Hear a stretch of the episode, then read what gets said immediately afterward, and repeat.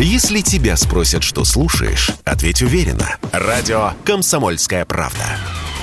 Ведь Радио КП – это эксклюзивы, о которых будет говорить вся страна.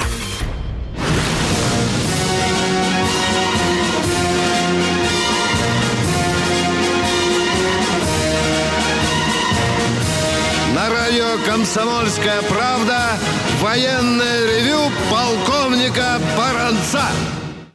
Здравия желаю, дорогие ютубо-слушатели, читатели «Комсомольской правды». Начинаем очередной выпуск военного ревю. И, как всегда, с вами не один Баранец, не один, а с ним, как всегда, Тимошенко. Здравствуйте, товарищи. Страна, слушай. Громадяне, слушайте сводки Софинформ-бюро об Украине. Поехали, Виктор Николаевич. Ну, прежде всего, дорогие друзья, мы с Михаилом Тимошенко поздравляем всех авиаштурманов великих воздушно-космических сил, военно-воздушных сил, как хотите. Авиаштурманы, сегодня ваш праздник.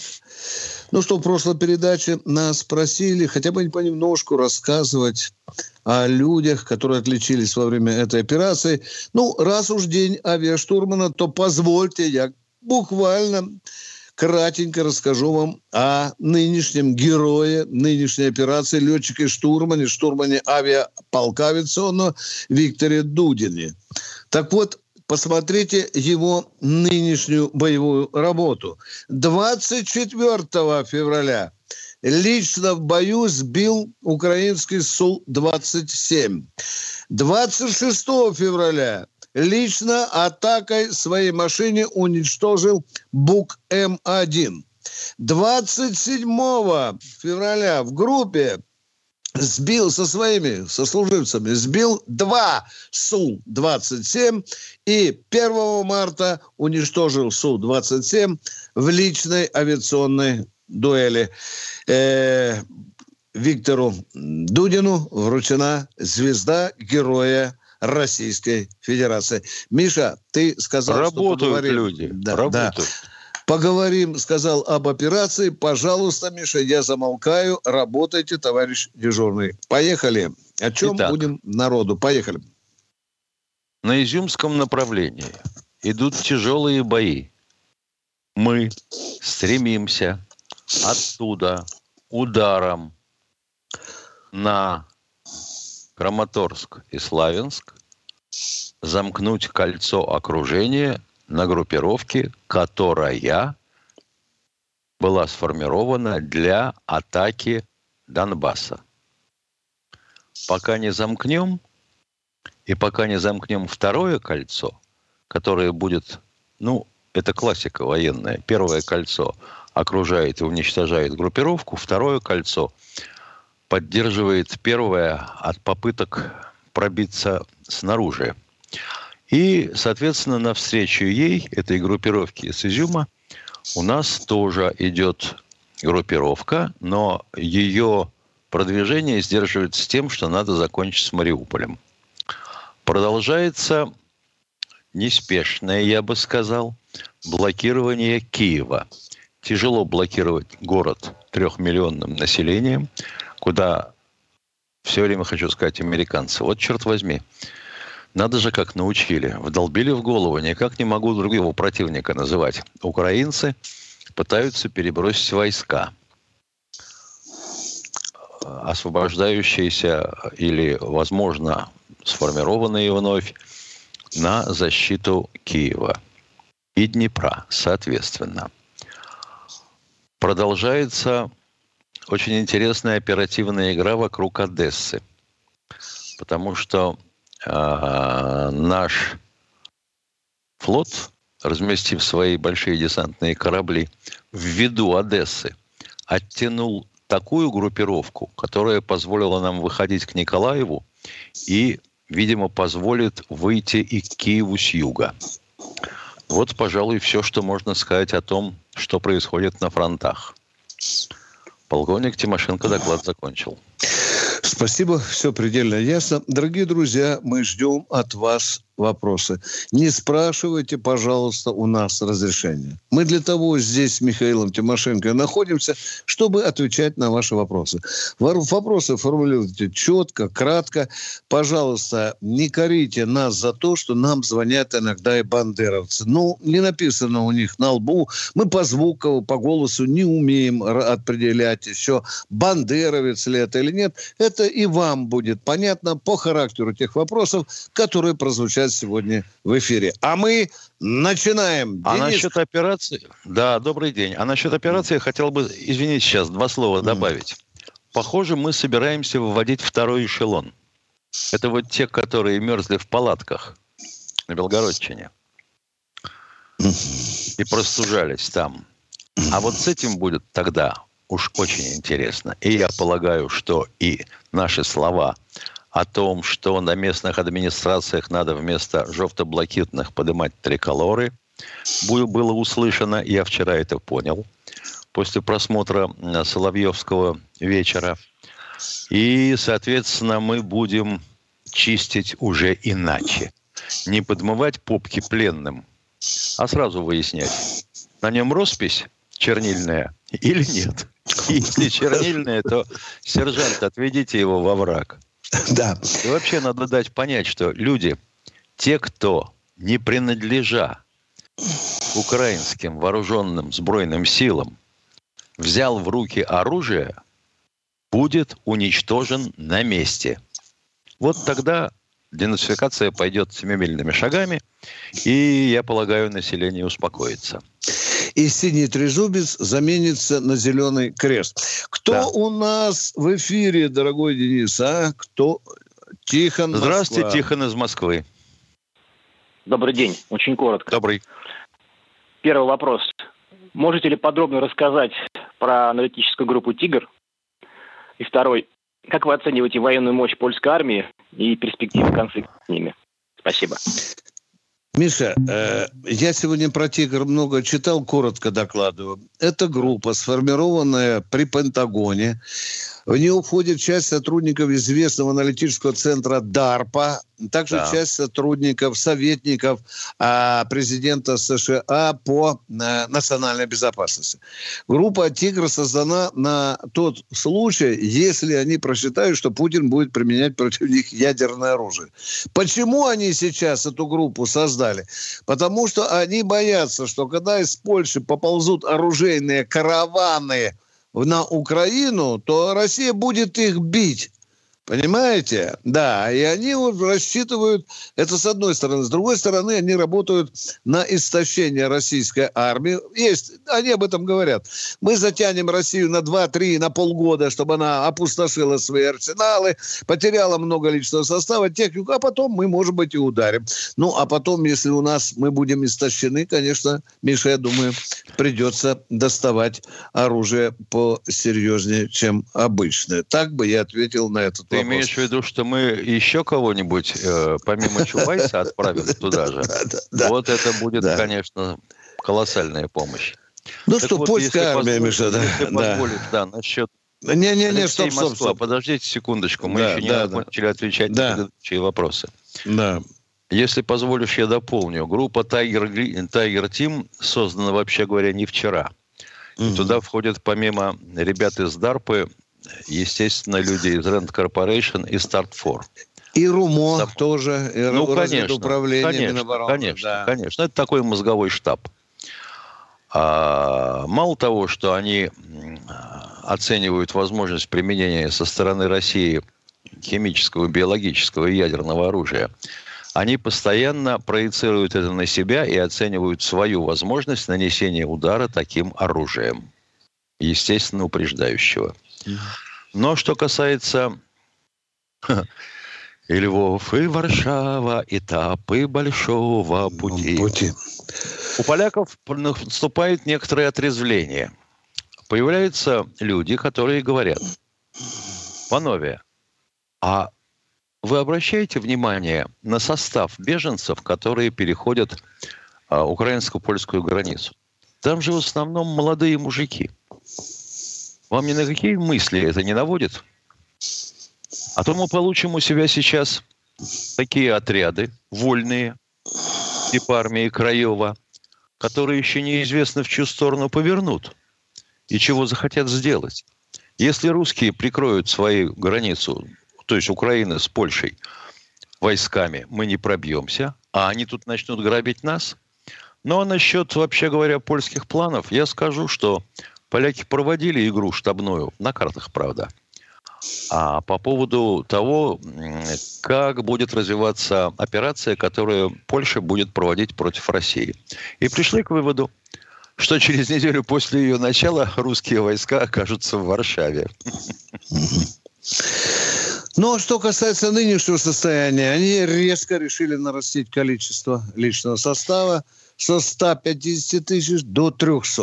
Ну, да. Что касается техники, то у них еще, ну, я мягко скажу, процентов 50-60 это советское оружие. Это совершенно понятно.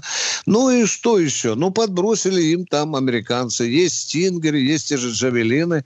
Ну что, притащил им, по-моему, туда, если мне разведка не наврала, Миша, поставили они там несколько патриотов на восточном фланге. Это я читал, было такое, было. Да. Вот такое состояние, если кратко, польской армии. Ну, а мы принимаем другой звонок.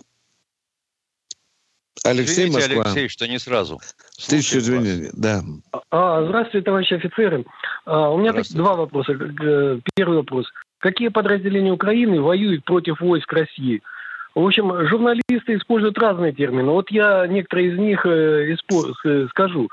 Их называют подразделения укры, бендеровцы, Азов, фашисты, националисты, радикалы, неофашисты, неонационалисты, ВСУ. Вот вы скажите, какой... Это просто журналистский жаргон, можно сказать так? Да. Ведь да. Подразделение называется совсем по-другому. Да, и везде правильно сказано. Да. И везде это правильно. Каждый журналист пытается украсить свою публикацию. Да.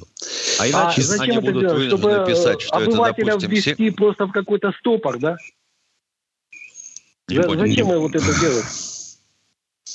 Просто столько названий, обычный человек в этом не разберется, понимаете? Кто они такие, что они там Гитлеру присягнули, еще кому-то. Вот. Журналисты считают, что если, допустим, то, что им удается выяснить в ведомстве генерала Коношенкова, типа номеров бригад и как ее сокращенно писать, допустим, моторизованная бригада или танковая, это не внушает и не доставляете. А вот поэтому давайте писать ВСУ отдельно. Это все, что имеет номера, все, что имеет сокращенное наименование бригада, БР, или МР, МБР, или ТБР, или, допустим, там десантно-штурмовое что-нибудь, ДШБР. Это все ВСУ. А все остальное – это пресловутые айдары, азовы и прочие. И вообще это не батальоны уже давно. Это хорошо, если не бригады. Уважаемый Андрей, как вы относитесь к тому, что украинская пресса называет российские войска... Нет, называет... Алексей, уважаемый, да, называет донецкие бригады сепарами. Как вы его? Сепарами. Колорадами. Да, ну, колорады. Это жаргон, да. Ну, это наш жаргон. А это наш жаргон. Вот мы это... Слишком много всяких терминов, понимаете? Так много плодят термины с политической окраской, дорогой мой человек. Это подсветка политическая, которая высвечивает и позицию журналиста. Да. Давайте, Степаров. У России достаточно ли продовольствия, чтобы снабжать гуманитарной помощью 44 миллионов населения Украины? Ну, хотя бы в течение полугода. Вопрос не засчитывается, потому что он предвзятый и совершенно тенденциозный. Никто не собирается кормить 44 миллионов. Кстати, замечу, вы немножко отстали от жизни. Уже 44 миллиона нет. Вот так вот, да, скажу. Мы пока только гоним гуманитарные колонны туда, где есть кризис, дорогой мой человек. Где есть кризис. Вот туда мы гоним. Скоро весна. Типа Мариуполя. Да. Скоро весна, посадят картошку, посадят зерно, свеклу и так далее. Не бойтесь, Донец не пропадет. Ну, а мы будем помогать, не обеднеем. Да все, не в этом дело. Дело в том, что у Украины есть свои продовольственные запасы, из расчета на ту численность населения, которую вот Виктор Николаевич назвал, исходную 44 миллиона. Другое дело, что местная власть и вот эти самые айдары Азовы стараются всеми силами воспрепятствовать доставке продовольствия в населенные пункты. Вот, например, Харьков. Уже все орут, что там голод скоро настанет. У города двухмесячный запас продовольствия. Точка. Вчера группа людей гражданских вышла хлебушка поискать и воды. Все были расстреляны. 12 человек. Потому что их посчитали, что они идут на разведку украинских позиций. Этот факт уже обнаружен. В Сумах та же картина. Продовольствие есть. Да. Ну, а мы продолжаем военное ревью. Хорошие вопросы пошли. Хорошие. Давай, поехали. Андрей, Екатеринбург. Здравствуйте, Андрей. Боевая тревога. Виктор Николаевич, тревога. Сегодня утром в интервью Владимиру Соловьеву в «Полном контакте» Мария Владимировна Захарова рассказала о фактах продажи на органов ВСУ в Европу раненых бойцов ВСУ. Вот. Что вы об этом безобразии? Как вы можете прокомментировать это безобразие? А как может? Это фашизм. Это фашизм. Причем факты доказаны абсолютно. Если человек еще там сердце билось, кровь была теплая, ему вскрывали живот, вырезали там что? Печень, печенку, селезенку. Ну и дальше быстренько замораживали и таскали, и продавали за рубеж. Все, что я могу сказать. Все, чем я располагаю на данный момент. Правда, что они вот потом то, что осталось, еще и в пищу пускали? Ну, то есть кормили солдат своих этим. Нормально, людоедский подход, почему нет? Ну, как же, если жратвы нет? Будешь все подряд кушать, да. Жуть какая. Но я вот в данном случае, я пока видел только один, скажу вам, один документ, которому доверяю, это по поводу имплантации человеческих органов свежеубитых, можно так употребить? Или свежераненых, да, да. Мария Владимировна обманывать не может. Мария Владимировна обманывать не может. Она честная женщина. А я разве сомневаюсь в ней, что ли? Я разве сомневаюсь? Мария Владимировна располагает гигантским количеством документов, которыми не располагает Баранец. У меня свои источники информации. Мария Владимировна свои. Зря иногда вот они человечиной питаются. Ведь это же плохо вообще человечиной питаться. Нацисты, что с них взять? Все, больше вопросов нет, спасибо. Я это их надо спросить, хорошо это им питаться человечиной или плохо. Уважаемый Максим Шульга и Андрей Плаксин, не обращайте внимания на фейки. Поехали, Виктор Николаевич, дальше. Кто у нас? Ну, дальше, кто там у нас дальше? Денис, пожалуйста. Ленобласть у нас, Василий Иванович. Здравствуйте, Василий Иванович. С чапаевским голосом. Добрый день, уважаемый Плаксин. У меня, значит, вопрос. В порту Бердянска сгорел большой десантный корабль «Орск». Что это? Диверсия? Ракета «Точка-У» или вообще наша безалаберность? А как ты себе представляешь, Миша, ракету «Точка-У» молотить по кораблю? Ну, во-первых, украинская сторона заявляла, что они утопили этот корабль на подходе к Бердянску. Там черт разберет, что они пишут. А другие украинские источники говорят, пожар был, Миша. Да. Безалаберный пожар. То есть таких точных сведений нет? Что диверсии нет. Конкретных нет. Да. А загореться могло на корабле черт знает что и все что угодно. Он же не первый день существует. Все ясно. Второй вопрос. Значит, вот почему после освобождения городов у нас не оставляют военные комендатуры, потому что у населения нет уверенности. То есть они думают, что мы освободили и ушли, а свою активность не проявляют. Правильный вопрос, дорогой мой человек. Именно сейчас он решается. Вы правильно. Потому что вот эти органы не поспевают за темпами наступления армии. Правильно. Сейчас более того, в самом начале же было сказано, что мы не собираемся оккупировать Украину. Ну, раз оккупировать не собирались, вот комендатуры и не создавали. Ошибка была определенная в самом начале.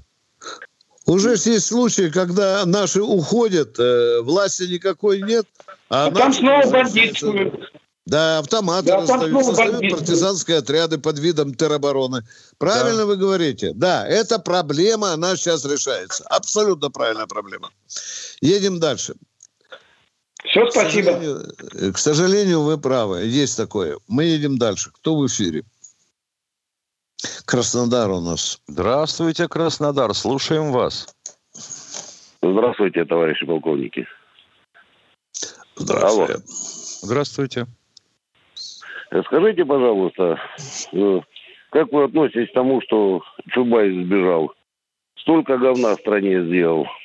Радостно, радостно. Я считаю, что была сделана ошибка. Да, его надо было задержать при попытке выехать из страны. Конечно, конечно. Всю страну продал, зараза. Я тоже так думаю.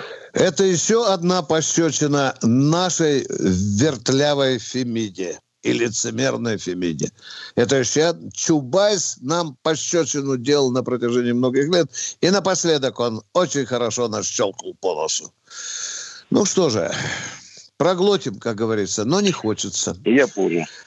Да. Ну, желаю вам хорошего настроения, здоровья. Тут народ интересуется, Дуняшин сбежал или нет. Вот, с Дуняшей. А то ведь народ... поговорить будет не с кем. Да, спать не давали. С Дунькой сбежал или нет. Дуняша тоже убежала. Ну, все равно, бабло же наверняка уже там. Бегут крысы с корабля. Только корабль не потонет. Ну, у меня вообще такое впечатление, что все эти затеи с санкциями персональными денежных мешков наших направлены на то, чтобы они остервенело пытались свалить Путина. Больше ничем объяснить не могу. Согласен. Да. Тут вот уже есть интересная другая информация. Ну что, продолжаем. Продолжаем военное ревью Комсомольского. Кто у нас, Денис? Владимир из Новосибирска. Добрый день. Здравия желаю, товарищ полковник. Ну вот я пока слушал, да, я согласен, что крысы бегут с корабля, который не утонет. Это правильно. Смотрите, у меня сначала просьба. Я не знаю, завтра дозвонюсь на выходные. К вам дозвониться бесполезно. Михаил Владимирович, вы все записывайте. В воскресенье 27 марта. День внутренних войск. Вы знаете, что... Спасибо. Я думаю, что Тимошенко и без подсказки бы сообщил народу об этой радостной дате. Да? Ну, хорошо, что напоминаете. Это же сразу начнется крик. Это Росгвардия. Это же они. Они душители свободы. Палачи свободы. Палачи. Да. Кровавые, по локоть в крови. А мы военное ревью. У нас ничего в крови нет. Не рук, не пальцев. Да. Алкоголь и крови не обнаружено.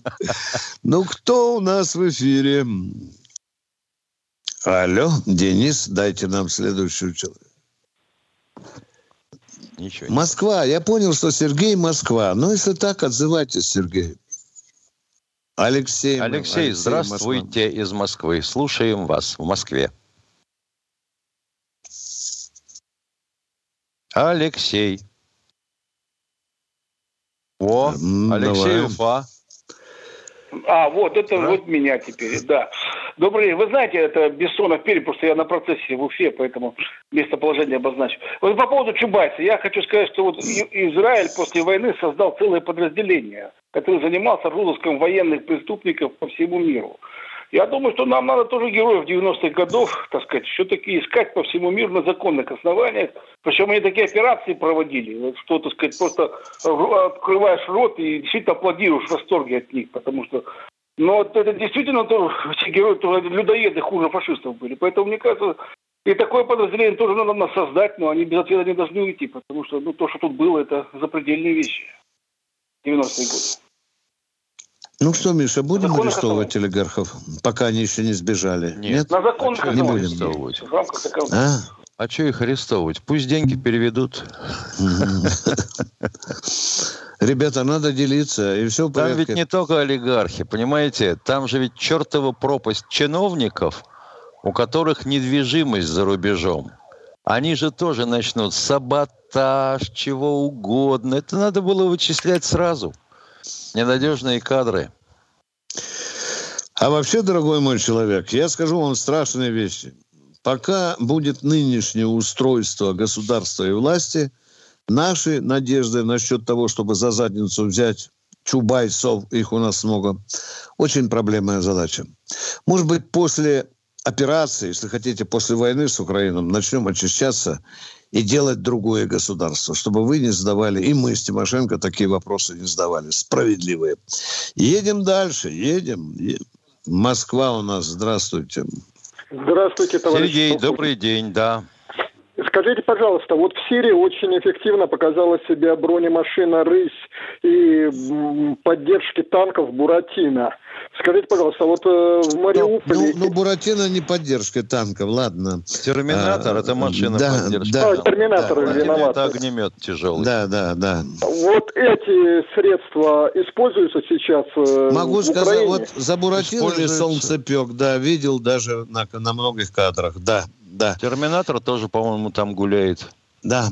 И могу даже... Нет, не буду подсказывать. Там, где есть очень укрепленные позиции, крупные, там уже подтянулись туда наши ребята. Да. А те, понимаете, кто использует летающие боевые диваны, они рассуждают на тему «надо, не надо». Да. Мы ответили на ваш вопрос. И, уважаемые, не уходите. Да, и «Рысь» тоже показала себя хорошо. А мы продолжаем военное ревью. С вами полковники Тимошенко и Баранец. А у нас Владимир из Москвы. Да, добрый день. Владимир из Москвы, здравствуйте. Добрый день, товарищ полковники. У нас еще там есть на Украине гей-хлопцы еще там служат. Гей-хлопцы. Вот. У меня, внимание, вопрос. Уважаемый Виктор Николаевич, почему вот я вот так думаю, наши войска не захватят Киев, обезглавят вот это всего, чтобы потом принудить их к миру? Вот не могу понять. Встречный вопрос. А как в наши войска, достаточно ограниченные по численности, должны захватить город Киев, в котором 3-миллионное население? Вы в Киеве-то бывали? Если нет, посмотрите на карту. Ну, елки-палки. Давайте порассуждаем, действительно. Вот давайте открыто. Вот вопрос у Тимошенко. Пытайтесь на него ответить, а? Ну, как вы видите? Ну, уважаемые полковники, если мы пошли на такую операцию, сознательно пошли и сделали правильно, чтобы подушить этот фашизм. Но я так понимаю, что должна быть на эту тактика какая-то. Должно быть хватить и войска, и все, чтобы все-таки захватить 3-5 миллионов, захватить, обезглавить, и чтобы принудить их к миру. Как вы видите себе захват этого города с огромной плотной застройкой? Мы что, должны всю эту застройку снести, превратить в руины? Нет. Ну почему руины? Вы что? Взять кольцо. Взять кольцо и потихоньку... Взять в кольцо. Так, и потихоньку что, душить голодом? Нет, почему голод? Там даже сейчас это больше времени не хватит. Я могу рассказать, как все это делать. Взять кольцо и обезглавить именно те точки, где... Да вы понимаете, какие колоссальные потери понесет наша армия в такой городе-крепости, в таком городе-крепости. А вы представляете, сколько мы там положим солдат? Нет, не представляет. Ему это все равно. Да нет, Михаил Владимирович, ну почему все равно? Мне кажется, что там нет никакой крепости, там половина разбежалась там, и некому там защищать. Да нет, дорогой мой человек, не надо так говорить. Надо же, мне кажется. Ну что, дорогой мой человек, на разведку. Слушайте репортажи нашего корреспондента Александра Коца. Там очень серьезные подразделения называются, которые приняли уже оборонительные позиции. Да, Миша, вчера разговариваю по поводу того, почему мы не накроем ракетой офис президента Зеленского. Киевлянин мне отвечает: Виктор Николаевич, а представляете, он будет прятаться в церкви, которая занесена в ЮНЕСКО, которая является мировым бриллиантом. Такое может быть? Запросто. Видишь? Ну, да, запросто. Вот. Хороший ответ дал Киевлянин. А мы туда запиндюрим кинжал. Да, или лавры. И не один. Да. А для верности уж, чтобы уж совсем... Мне думается, что в Киеве есть доброжелатели, которые подскажут, где находится Зеленский, и там их немало. Дорогой мой человек, хрен с ним, с Зеленским. Кому он нужен? Он же ни один документ не может подписать, чтобы мы были уверены, что он будет исполняться. Угу. Что вы правы? Ведь наша передача как раз была именно о том, нужны ли нам переговоры с Киевом. Какие к чертовой матери переговоры? С кем там переговариваться? С этим дурачком в кожаной бейсболке? С арахамией, что ли? Да что вы в самом деле? Взрослые же люди. Если они минские договоренности выполнить были не в состоянии, то здесь-то кто? Но мне думается, что все-таки Киев возьмут. Вы знаете, мне тоже так думается. Спасибо за звонок. Спасибо за вашу уверенность. Да, она приятная. Кто у нас в эфире, дорогой Денис? Говорите. Олег Липец, прекрасно. Алло, здравия желаю, товарищ полковник. Здравия желаю, Олег. Вопросик такой. Вот Америка рекомендует странам НАТО, у которых есть советское и российское вооружение и военная техника, передать Украине. Но вот на примере Турции она закупила там наши С-400. Турция уже отказалась. Дорогой Олег. Сейчас безвозмездно передать или выкупить за счет общака натовского. Вот, интересно. Соединенные Штаты Америки обещают проплатить за все системы. Прежде всего, это системы ПВО. Да, вы правы. А Турция уже отказалась. Еще сегодня подтвердил даже министр военной промышленности, сказал, никаких разговоров о передаче. А вот сейчас они по сусекам Варшавского договора наскребли. Там и ОСА, и КУБ, С-300. И самолеты даже наскребли. Да, 29-ок нашли. Там насобирали, говорят, чуть ли не 70 штук. Да, ага. Вот такая группировочка готовится. Да. Мы ждем, с нетерпением ждем на Украино-Польской границе эту армаду. Ответили на ваш вопрос. Спасибо. А мы идем дальше. Шатура у нас. Сергей из Шатуры. Добрый день, товарищ полковник. Добрый. У меня такой вопрос. Как вы относитесь к тому, что вернуть нашей стране наше знамя победы красного цвета, а на площадь Лубянки восстановить Дзержинского? А как вы считаете... Да, конечно. Задавать вопрос, зная на него ответ. Скажите, вы хотите, чтобы государственный флаг был у нас знаменем победы, да? Правильно я понимаю вас, да? Так точно. Хорошая идея. Ну, а даже если в облегченном варианте, то чтобы это был флаг вооруженных сил. А я бы с Тимошенко дали бы нам задачу, наша бы власть. Завтра утром вы пришли бы на Лубянку, где бы стоял Феликс Эдмундович. А тетенька бы по свеженькой земле сеяла что? Чернобровцы, да, Миша, по кругу? Да. Там, цветочки. А к нему был бы приклеен скотчем Станкевич. Да, который его снимал ржавым тросом, да. Очень приятно слышать. Да. Вот такая наша позиция. Видите, с точки зрения архитектуры, это, конечно, был безобразный вариант, потому что площадь лишилась своего архитектурного завершения, этой точки. Что сверху смотри, что снизу от охотного ряда. Он был на месте. Миша, товарищи полковники, вы великие патриоты. И я думаю, что благодаря таким, как вы, и вашей позиции, это же все может возродиться, в конце концов. Об этом и думаем, ради этого живем. Миш, я так представляю, еще попросить Церетели, чтобы на веревочке у Феликса Эдмундовича болтался в ногах маленький Станкевич. Ну, дополнение такое было бы интересное, а? Маленький такой карликовый Станкевич. Продолжаем военное ревью и шутим, и не шутим. А мы... Сергей, Москва. Здравствуйте, Сергей из Москвы. Ой, это я. Здравствуйте. Да. Здравствуйте. Добрый день. Сергей из Москвы. Мне хочется задать нравственный вопрос. Я вас, давайте. Виктор Николаевич, знал, наверное, с 90-го года, когда первую книгу купил. Ну, может, попозже, может, пораньше, хрен его знает. Я вас уважал. Вы, грубо говоря, прошли службу минимум где-то лет 30-40. Так и нет. Дослужились до полковников. А сейчас в Генштабе у Шойгу находятся женщины в звании генерал-полковников. Как вы к этому относитесь? Дяденька, во-первых, я... Так, и второй вопрос, пожалуйста, второй вопрос. И второй еще, вопрос. У нас все эти самые, как я, ордена нивелировались. Нивелировались, вы понимаете? В каком смысле? Ничего не значат или не переделаны с советских? Ничего не значат. Понятно. Значит, дорогой уважаемый, запомните, только в знак уважения к вам я не назову вас глупым человеком. Только потому, что в окружении Шойгу нет генерал-полковников.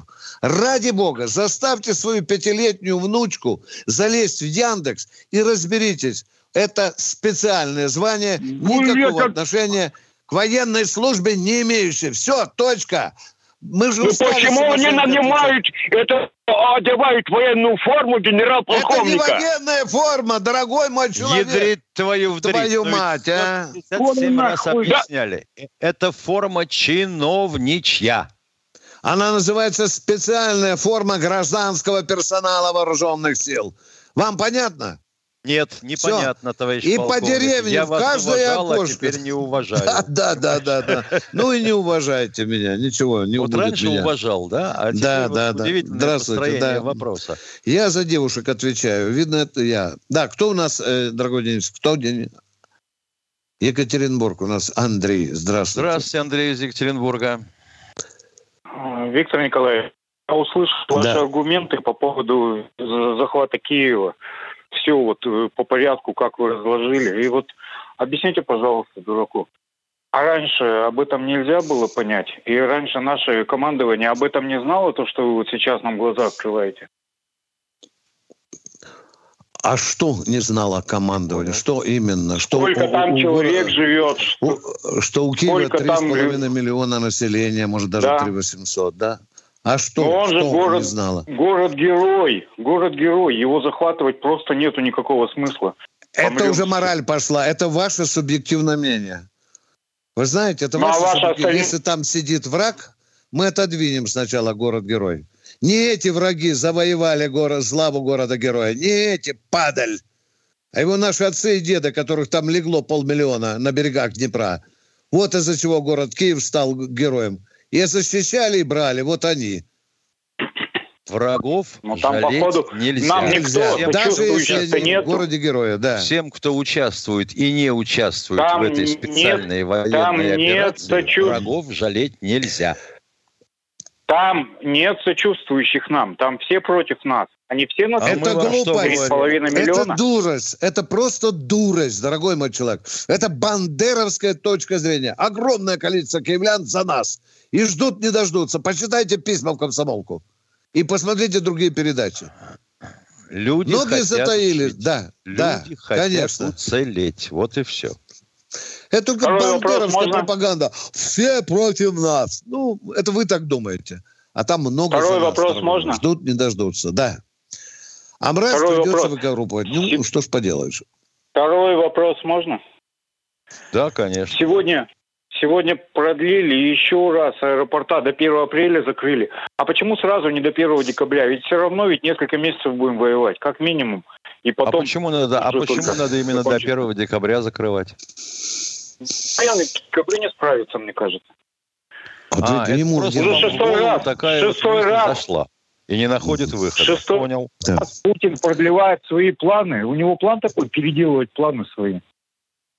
Ну, это ваше мнение. Значит, я бы хотел напомнить, ну, просто так говорить, что любая операция не может выполняться именно от сих до сих и не отступая от графика. А то у нас одна телезвезда спрашивала, а войска идут в графике? А то, что в графике ходят только поезда, ей было невдомек. Так вот, Георгий Константинович Жуков в свое время сказал, война план покажет. Да. Все. Ну, шесть раз продлевать одно и то же, это тоже уже выше всего. Иногда. Да. А Путин шесть раз планы, уже да, переносят окончание. Дорогой мой человек, шахматист, когда играет партию, он же тоже задумает одну атаку на одном фланге, не прет, а он заходит с другого ради победы. Ну, что шахматисты больше, чем на два хода продумывают. Это что, а наши военные продумывают на два хода вперед или на один. Да, можно было бы на 3-4 пьяному ежику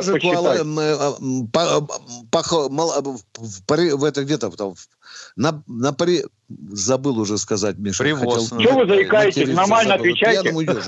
Перестаньте заикаться. Вы представляете, что сейчас попрут колонны вооружений со стороны Польши? Это что, Путина не заставит менять планы, дорогой? А Путин не знал про это, что это может быть раньше. Он не догадывался, я бы ему подсказал. Так вот он и внес план, приказал Шойгу, запомни, хоть одна колонна сжечь, одну груду металла там оставить. Вот внес план. Шойгу уже месяц не появляется по телевизору. Шойгу. Вот сегодня. Шойгу месяц уже не показывают. Он уже, наверное, сдох в бункере. Шойгу ваш. Его нету месяц уже. Понятно теперь, кто вы такой. А то-то мы все сомневались. А то, оказывается, ваш Шойгу в бункере.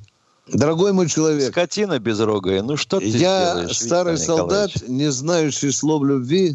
Мужик, ну какая же ты срань вонючая. Мне просто стыдно, что ты живешь со мной на одной земле. Где наш Шойгу? Где у нас министр обороны? Покажите его. Уйди хотя отсюда, бы фотографию нахер. Покажите. Все, запомните номер. Уйди отсюда. Уйди отсюда. Фотографию подлавку, хотя бы Шойгу покажите. Отключим давай. Ну что ты мучаешься-то? Да вот Денис это медлит, давай. Я сказал, что у нас говна в эфире очень много. Приходится иногда подметать. Поехали так дальше. Хорошо, что видим, что оно есть, да. Виктор Николаевич. А так как ты подметать будешь, если не ты видишь? Заметил, какая вонь, который день? Все время с дерьмом. Все время с дерьмом. Естественно, Виктор Николаевич. Да. Эхо Москвы не работает. Да. Это ж такая досада. И «Медуза» тоже. Ну как же, ну люди же должны выплеснуть свои эмоции. У нас же свобода слова. Да. Кто у нас на связи еще? Николай из Ставрополя. Здравствуйте. Откуда вы? Здравствуйте. Здравствуйте. У меня вопрос такой. Оля, я веду передачу. Существует ли единое информационное пространство? Николай, я вас не слышу. Говорите. Я еще раз повторяю. Существует ли единое информационное пространство, где размещены данные о гражданских беженцах из Украины, в частности, с Мариуполя, потерянные родственники? Забивается все, существует база. Только начался... Да. Во-первых, как ты их зарегистрируешь всех? Да. И за какой период? Значит, естественно... Хорошо. Есть ли какая-то база, где хоть что-то есть? И куда создается пока, дорогой мой человек, на границе создается. Погранвойска забивают, компьютеры дымятся.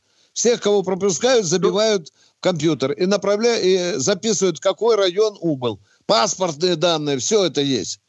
Но пока всероссийской нет пока, понимаешь? Бегут туда, заключают границу. Это во-первых. А потом же они из одного города переезжают, допустим, в другой. Да. Это же такой муравей. Не сразу наведешь порядок, уважаемый. Ну, конечно. Я понимаю. Второй вопрос. Вам нравится новая форма с настоящим воротничком, такая вот, с новыми петлицами? Как вы мне нравится. Тимошенко не нравится. Вот мы так и живем. Хорошо, спасибо. Я солидарен с Тимошенко. Китель солидарен. На воротнике Виктор Николаевич. Послевоенная форма очень хорошая. Ну, я для разнообразия, Миша, а то ж подумаешь, что все в одну дуду. Да у нас тут уже... Ой, у меня такой написал в комментариях, товарищ, а почему эта форма у него со шпалами, как на эсэсовском мундире. Ну, и пойми, он за наших или за буржуинов? Начали переписку вести, выяснилось, что хвостом помел, сказал, да, черт возьми, оказывается, мы форму парадную сменили. Дорогой Денис, кто у нас в эфире? Поехали. Кто у нас? Представьтесь, пожалуйста. Алло, Владимир у нас. Старый еще знакомый, Миша, ну что поделаешь, Миш? Вот ты посмотри, как пробивается человек, а? Да. Я настойчивый. Я по службе добивался этого. Смотрите, пожалуйста, Виктор Николаевич. Смотрим, вот, поехали. Спасибо. Виктор Николаевич, Чубайс, младший, свалил, паразит такой. Вот. Но старший-то, по-моему, остался. Вот младший втихаря все делал, потихонечку. А старший-то он в эфире буду на каналах. Ничего себе, потихонечку. Он такое творил, что был здоров. А старший, якобы историк. Нет, я про младшего. Младший творил говно потихонечку, уже 30 лет. А старший был в эфире. Он до сих пор в России или тоже свалил? До сих пор в России. Ну, вот он, будем считать, что он заложник младшего брата своего. Ну, для этого надо основание. Никуда не денется. Понимаете? Даже если человек падали... Нет такой нормы в законе. Да, падали. Ледоруб за младшим Чубайсом едет в рюкзаке. Ледоруб.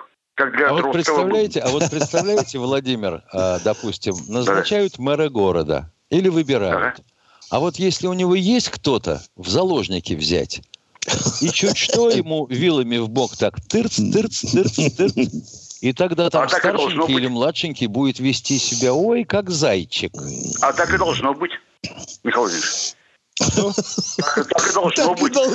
Должен отвечать за свои поступки. А если у него родни нет, черт возьми, вот он сирота и детдомовский. Ну, как вот быть тогда? Значит, его мэром избирать нельзя. Понятно. Да, вот если избирают мэром... Спасибо за звонок. Слушай, Миша, брат в обезьяннике, пусть там сидит, пока брат мэр. И еще один момент.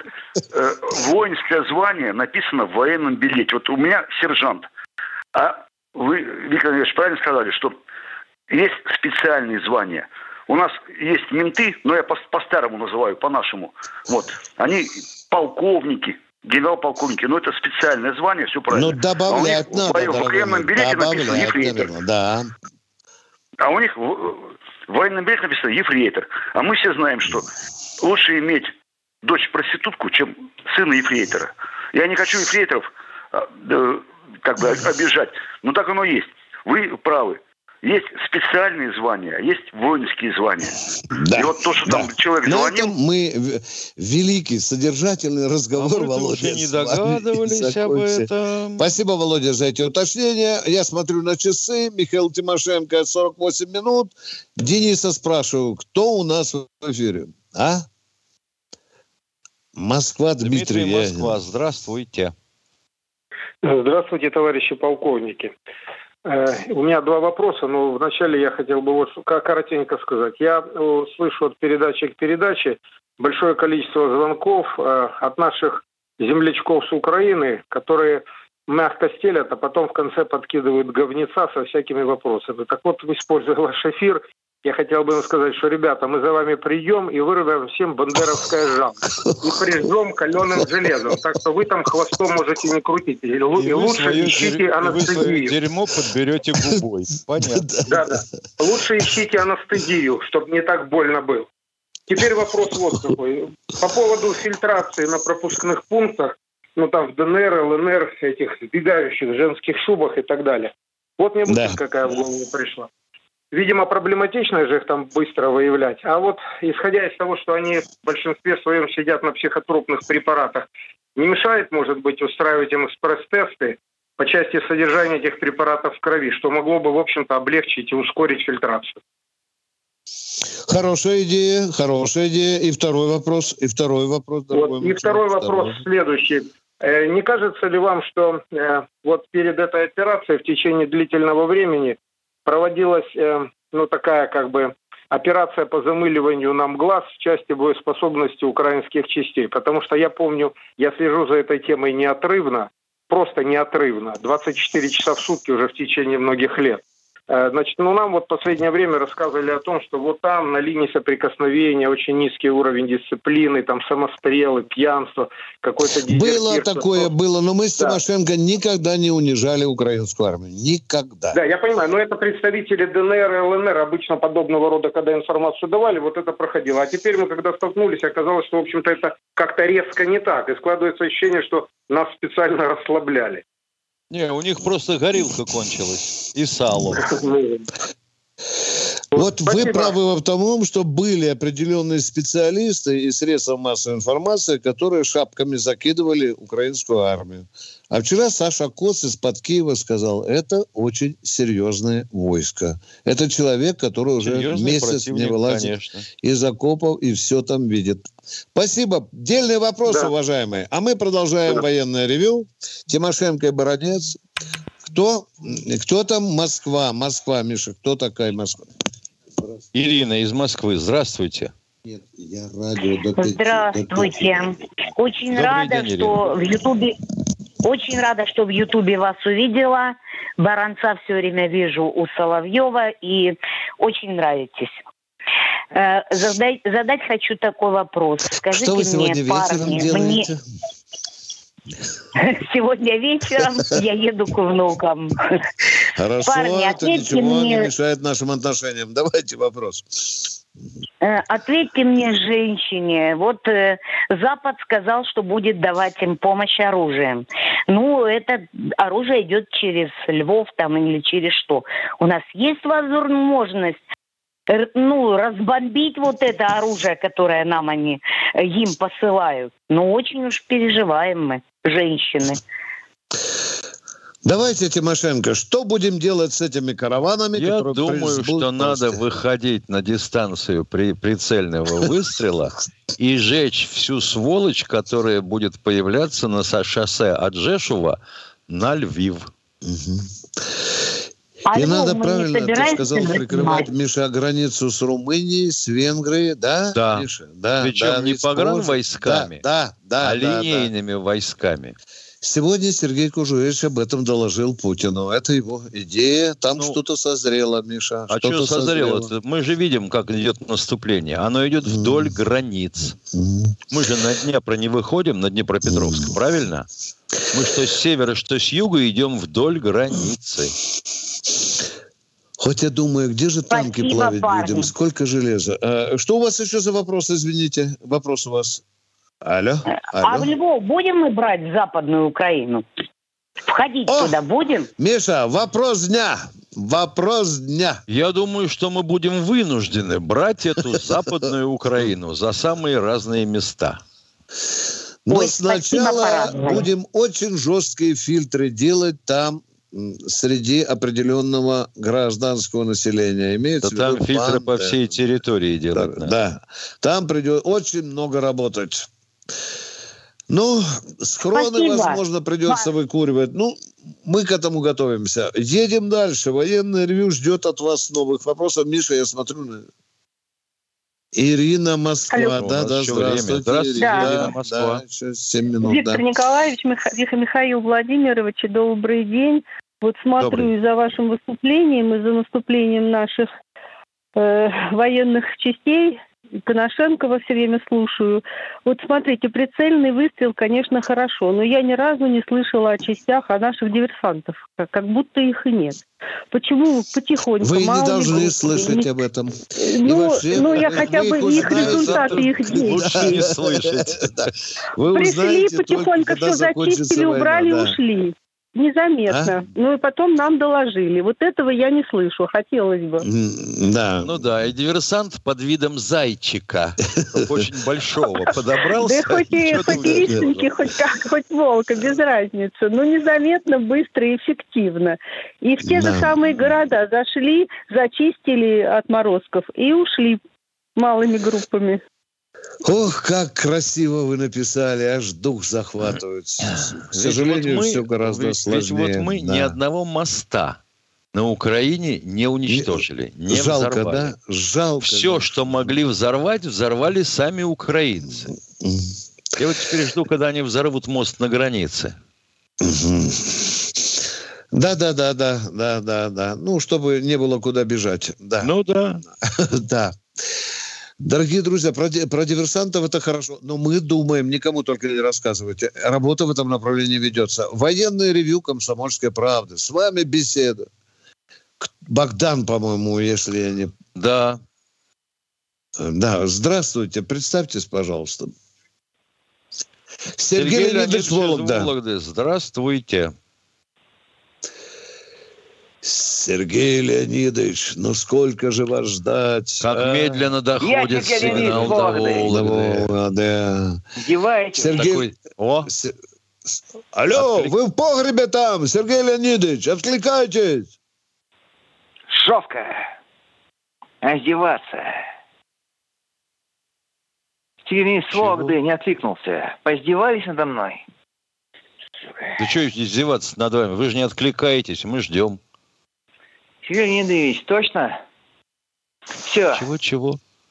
Сергей Леонидович с Вологды. Вы слышите меня? Нормально, конечно, слышно. Ну что, говори, мужик. Да, давай. Господи. Точно? Все? Нормально. Первый вопрос. Уважаемым военным. Кто правит в Украине, нацисты или эти самые... Пидорасы. Ну, зафолы. Первый вопрос. Господи. Кто правит в Украине, нацисты или руссо-пидоры? Первый вопрос. Нацисты правят Украиной. Второй вопрос, пожалуйста. Второй вопрос. Нацисты. Нацики, как Путин сказал. Так, второй вопрос, пожалуйста. Время, у нас заканчивается передача. Теперь успейте, комментарий. Задать. Издеваться. Теперь комментарий. В Украине правят русофилы. Нацисты так бы не поступили. Почему? А вы слышали вообще, что такое русофилы хотя бы? Вот вы этимологию этого слова знаете или не знаете? Что такое русофилы? Я все знаю, я изучал. Ну, так, переведите, пожалуйста, кто такие русофилы? Кто? Ненавидят русских. Двойка. Давайте дневник, завтра придете с родителями. До свидания. Это уже не разговор. Денис, давайте более, может, трезвый человек в эфире. Тульская губерния. Здравствуйте, слушаем вас. Здравствуйте, меня зовут Юрий, я из Тульской губернии. Я продолжаю вас уважать, и Виктора Николаевича, и Михаила Владимировича. Виктор Николаевич, вопрос такого порядка. Вот вчера там одна женщина звонила в Белгородской губернии и говорила, что наши бойцы там бедствуют, нет сигарет, нет там бинтов и прочего. Я переживаю. Вы вчера записали и сказали, что... Я передал сигнал вчера же вечером на командный пункт. Все. Никто не стал отрицать. Сейчас целая группа туда направлена. Я представляю в мыле этих трех полковников, которые сегодня летели до Белгорода, а там сейчас шастают по этим палаткам со спичками и сигаретами в зубах. А нельзя в Москве взмылить одного генерала? Да. Ну, то есть, генерал говорит, что все дали. Ладно, посмотрим на место. Да, все дали. Так, и второй вопрос, уважаемый. Второй вопрос, Виктор Николаевич. Вот я, Захар Прилепин, он тогда, там, находился в Донбассе какое-то время для, там, предвыборной кампании. Заполитом батальона был, да. Сейчас он там, вот где он там, есть он в боевых порядке или нету в боевых порядках? Нет, он в боевых порядках здесь, в Москве. Он здесь вот по телевидению встречают, да. На радио встречают. Радио «Комсомольской правды» встречают. Такой боевой, хороший поэт, писатель-поэт, романтик, да. Пишет. Виктор Николаевич, без желчи спрашиваю. А вот есть такие, которые сейчас, идя в бой, и их принимают в партию «Единая Россия», как в советское время тогда принимали в КПСС. Не сталкивался. А если погибну, то все равно считайте меня коммунистом. Таких нет. Я вам по секрету скажу, пусть меня покарает суровая кара народа, что есть такие люди, которые мечтают освободиться от этого партбилета. Вы поняли меня? Виктор Николаевич, еще крайний. А вот представители, допустим, как в советское время там то есть не деды, а сыновья Сталина, Микояна там. У нас извините, есть такие... прощаемся до завтра, у нас время эфирное истекает. В 16 часов, да, Миша, пусть звонит да, человек? Да, в 16 часов.